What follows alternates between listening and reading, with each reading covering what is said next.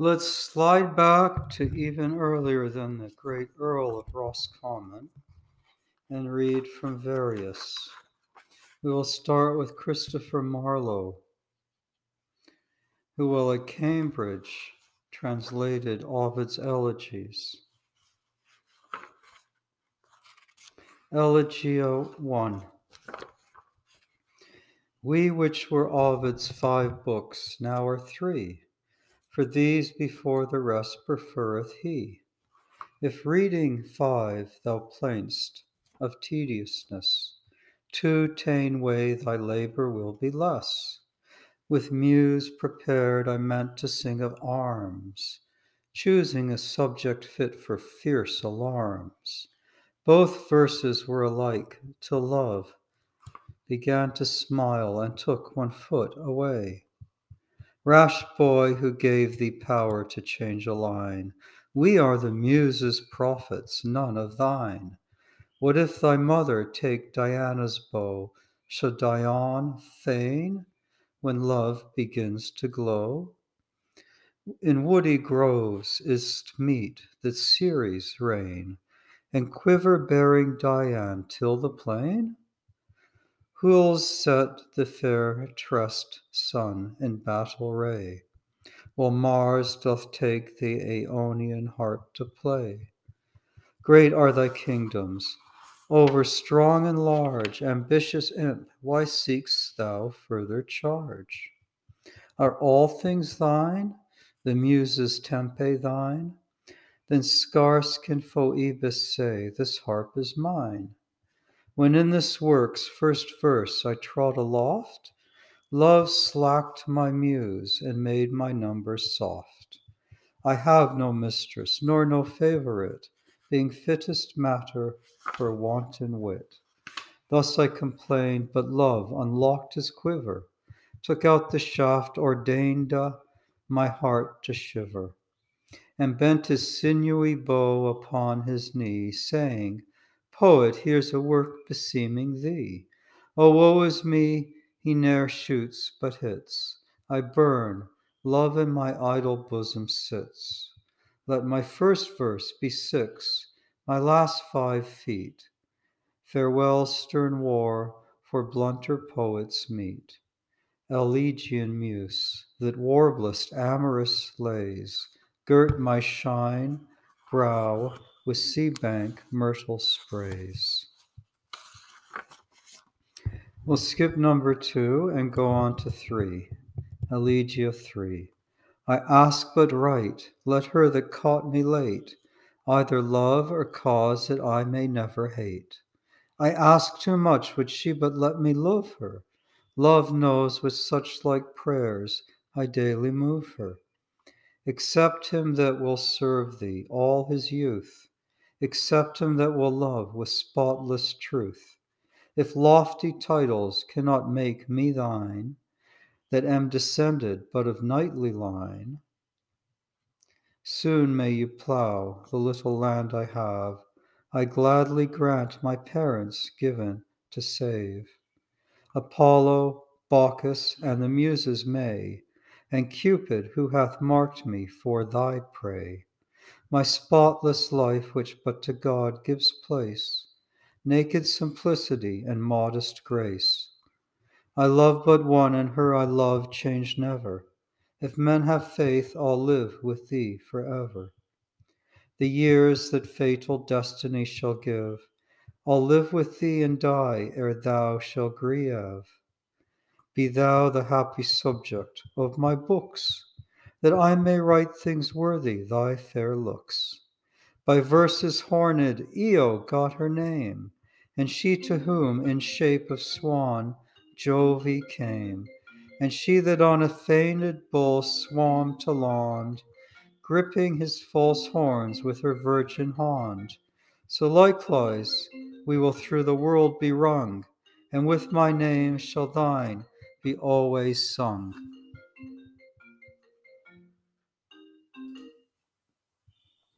Elegia 4 Thy husband to a banquet goes with me. Pray God it may his latest supper be. Shall I sit gazing as a bashful guest while others touch the damsel I love best? Wilt lying under him his bosom clip? About thy neck shall he at pleasure skip? Moriele not, though the fair bride did incite the drunken centaurs to a sudden fight. I'm no half horse, nor in woods I dwell, yet scarce my hands from thee contain I well. But how thou shouldst behave thyself, now know, nor let the windies away my warnings blow. Before thy husband come, though I not see what may be done, yet there before him be. Lie with him gently, when his limbs he spread upon the bed, but on my foot first tread. View me my becks and specking, speaking countenance. Take and receive each secret amorous glance. Words without voice shall on my eyebrows sit. Lines thou shalt read in wine by my hand writ. When our lascivious toys come in thy mind, thy rosy cheeks be to thy thumb inclined.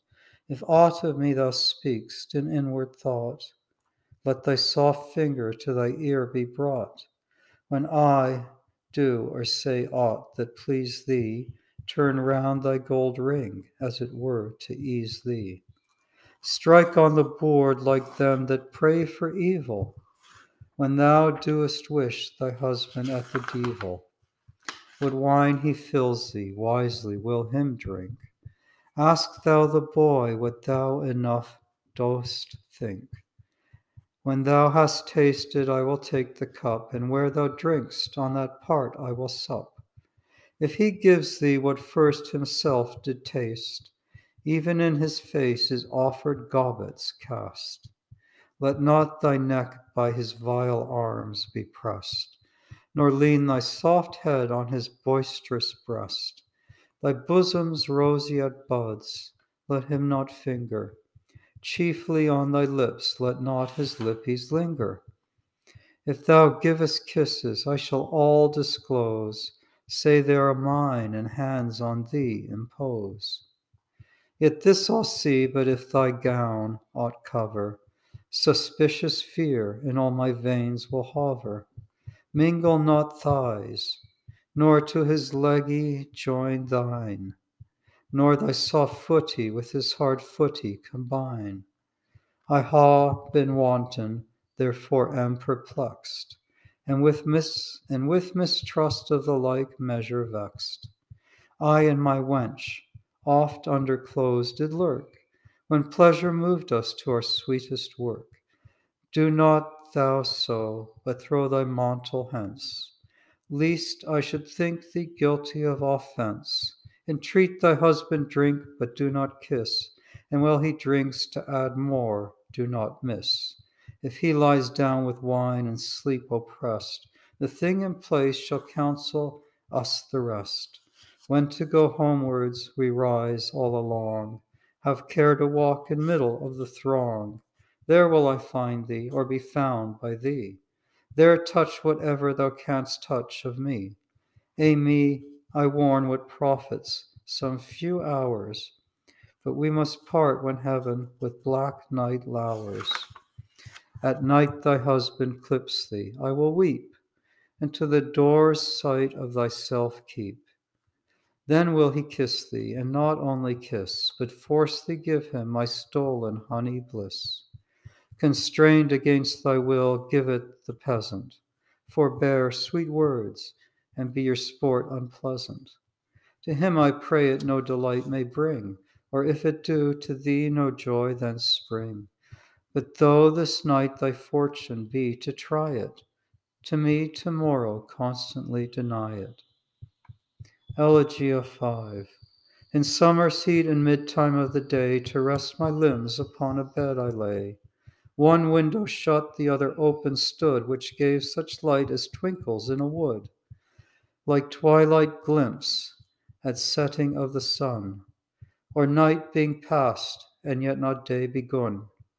Such light to shame fast maidens must be shony, where they may sport and seem to be unknowny. Then came Corinna in a long, loose gown, her white neck hid with tresses hanging down, resembling fair Semiramis going to bed, or Lais of a thousand wooers sped.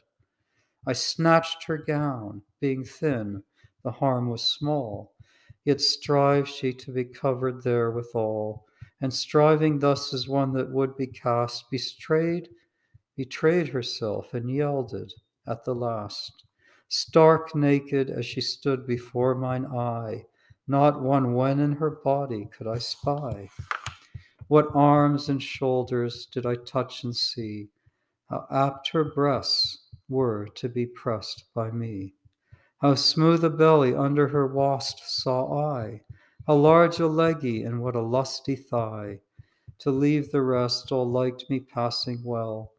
I clinged her naked body, down she fell. Judge you the rest, being tired, she bade me kiss. Jove send me more such afternoons as this.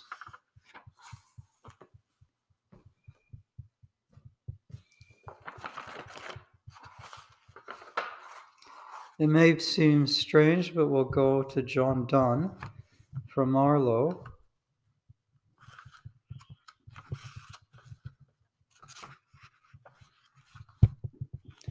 And just for the context, as you know, he was writing in 1633,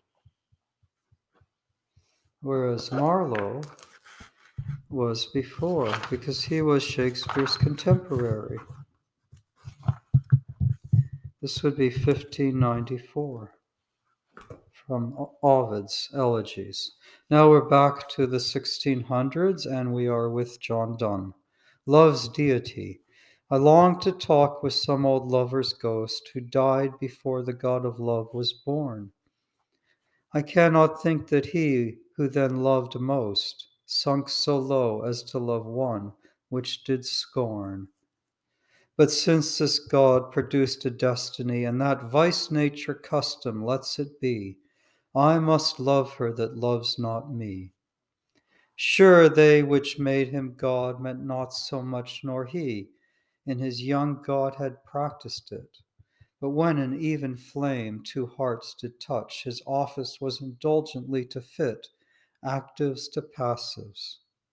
Correspondency only his subject was it cannot be love till I love her that loves me.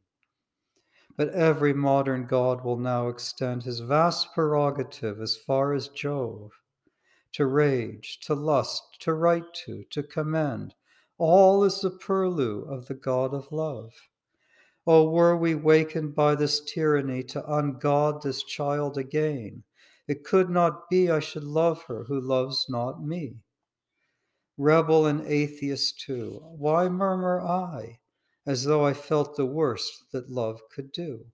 Love make me leave loving, or might try a deeper plague to make her love me too. Which, since she loves before, I'm loath to see.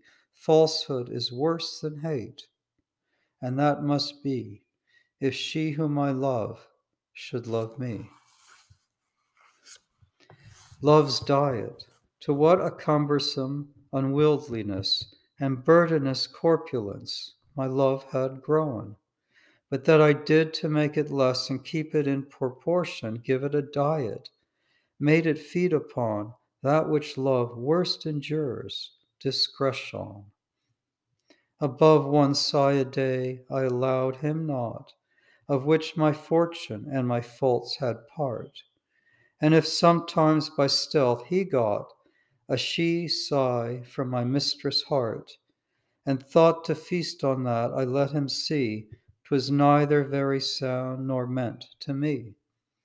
If he wrought from me a tear, I brined it so with scorn or shame that him it nourished not. If he sucked hers, I let him know 'twas not a tear which he had got, his drink was counterfeit as was his meat. For eyes which rowl towards all weep not, but sweat. Whatever he would dictate, I writ that, but burnt my letters when she writ to me, and that that favor made him fat. I said, If any title be conveyed by this, A, what doth it avail to be the fortieth name in an entail? Thus I reclaimed my buzzard love to fly at what and when and how, and where I choose. Now negligent of sport I lie, and now as other falconers use. I spring a mistress, swear, write, sigh, and weep, and the game killed or lost, go talk and sleep.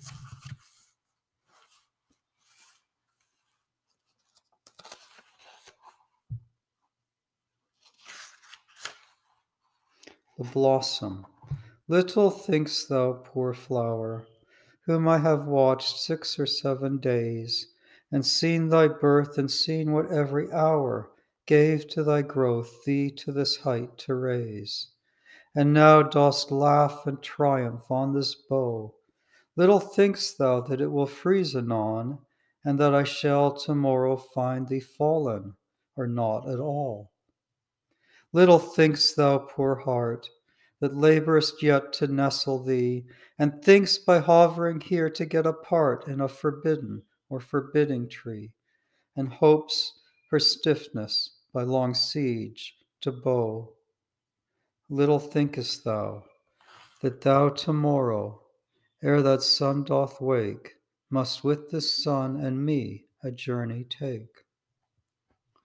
But thou which loves to be subtle, to plague thyself, wilt say, Alas, if you must go, what's that to me? Here lies my business, and here I will stay.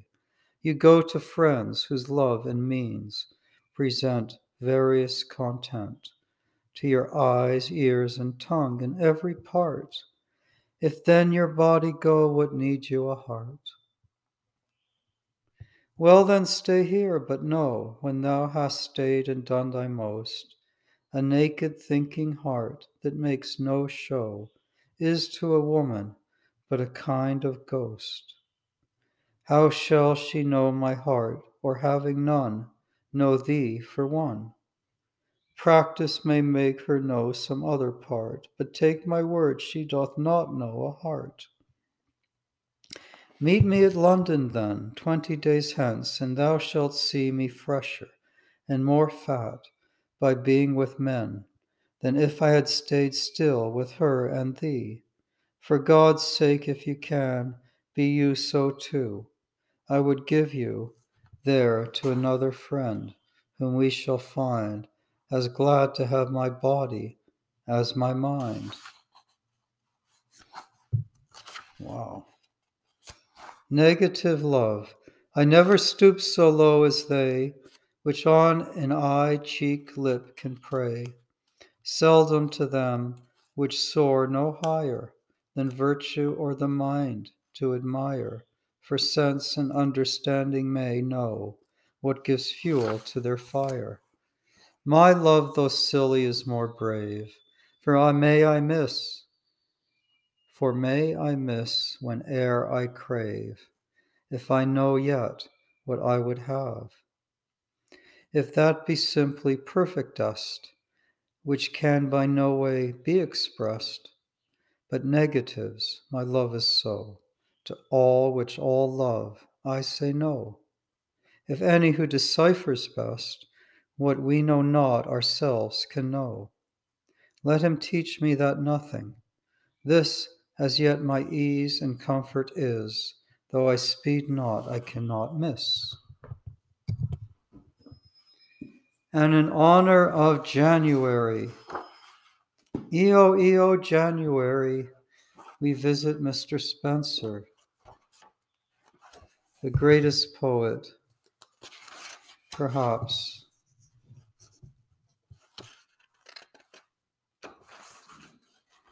And we will read first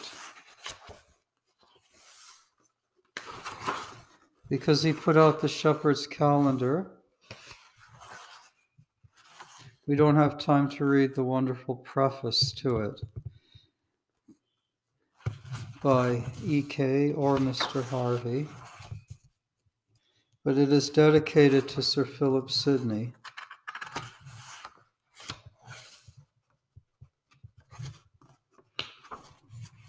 So I will just read the general argument quickly. A little, I hope, needeth me at large to discourse the first original of eclogues, having already touched the same. But for the word eclogues I know is unknown to most, and also mistaken of some of the most learned.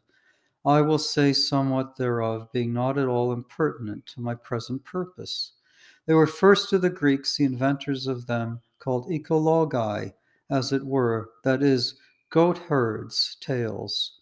For although in Virgil and others the speakers be most shepherds than goatherds, yet Theocritus, in whom is more ground of authority than in Virgil, this specially from that deriving, as from the first head and wellspring, the whole invention of his eclogues, maketh goatherds the persons and authors of his tales. This being who seeth not the grossness of such as by color of learning would make us believe that they are more rightly termed ecologi, as they would say extraordinary discourses of unnecessary matter, which definition, all be in substance and meaning, it agree with the nature of the thing, yet no it answereth with the Greek in interpretation of the word, for they be not termed ecologues, but ecologos, which sentence this author very well observing, upon good judgment, though indeed few goatherds have to do herein, nevertheless doubteth not to call them by the used and best known nom, name. Other curious discourses hereof I reserve to greater occasion.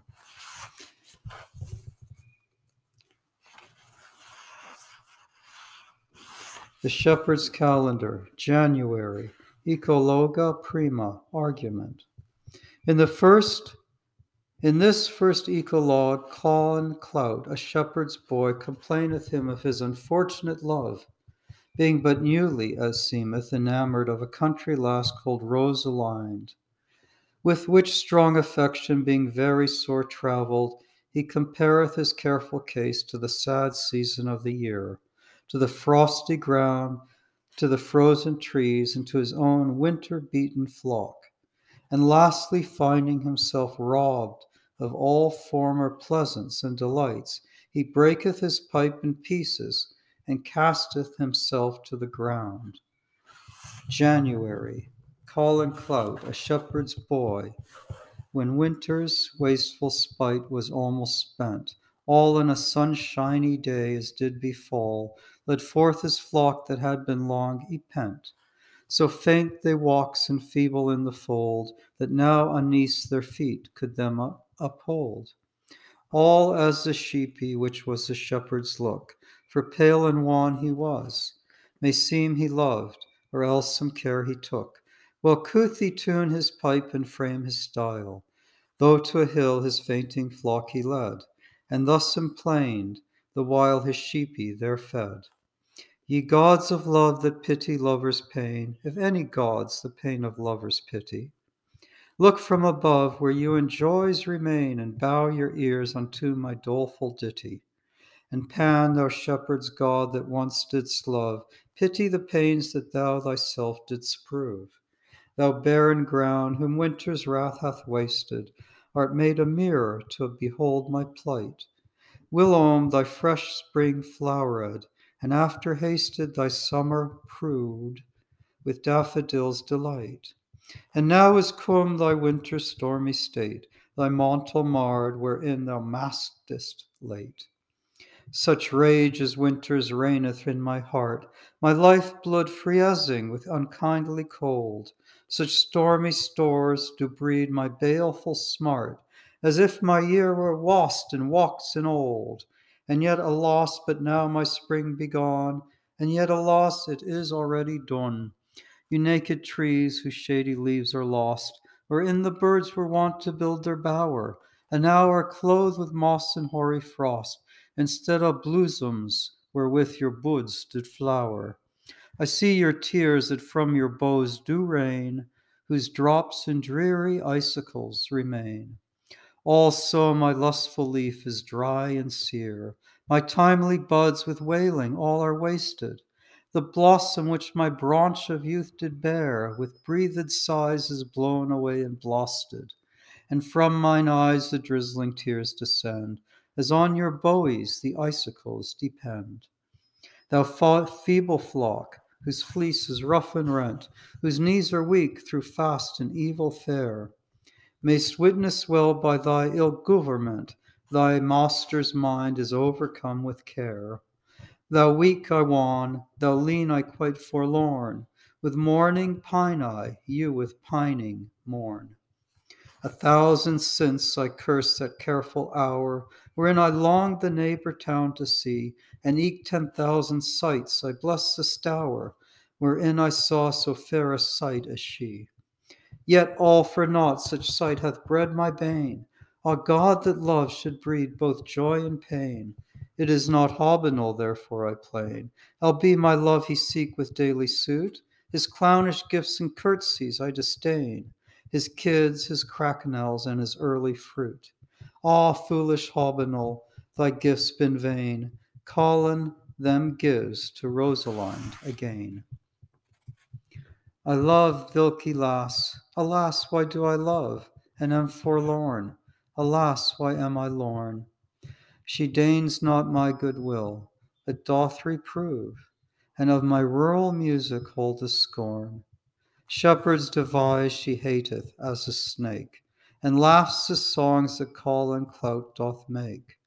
Wherefore my pipey, be rude Pan, doth please, yet for thou pleasest not where most I would.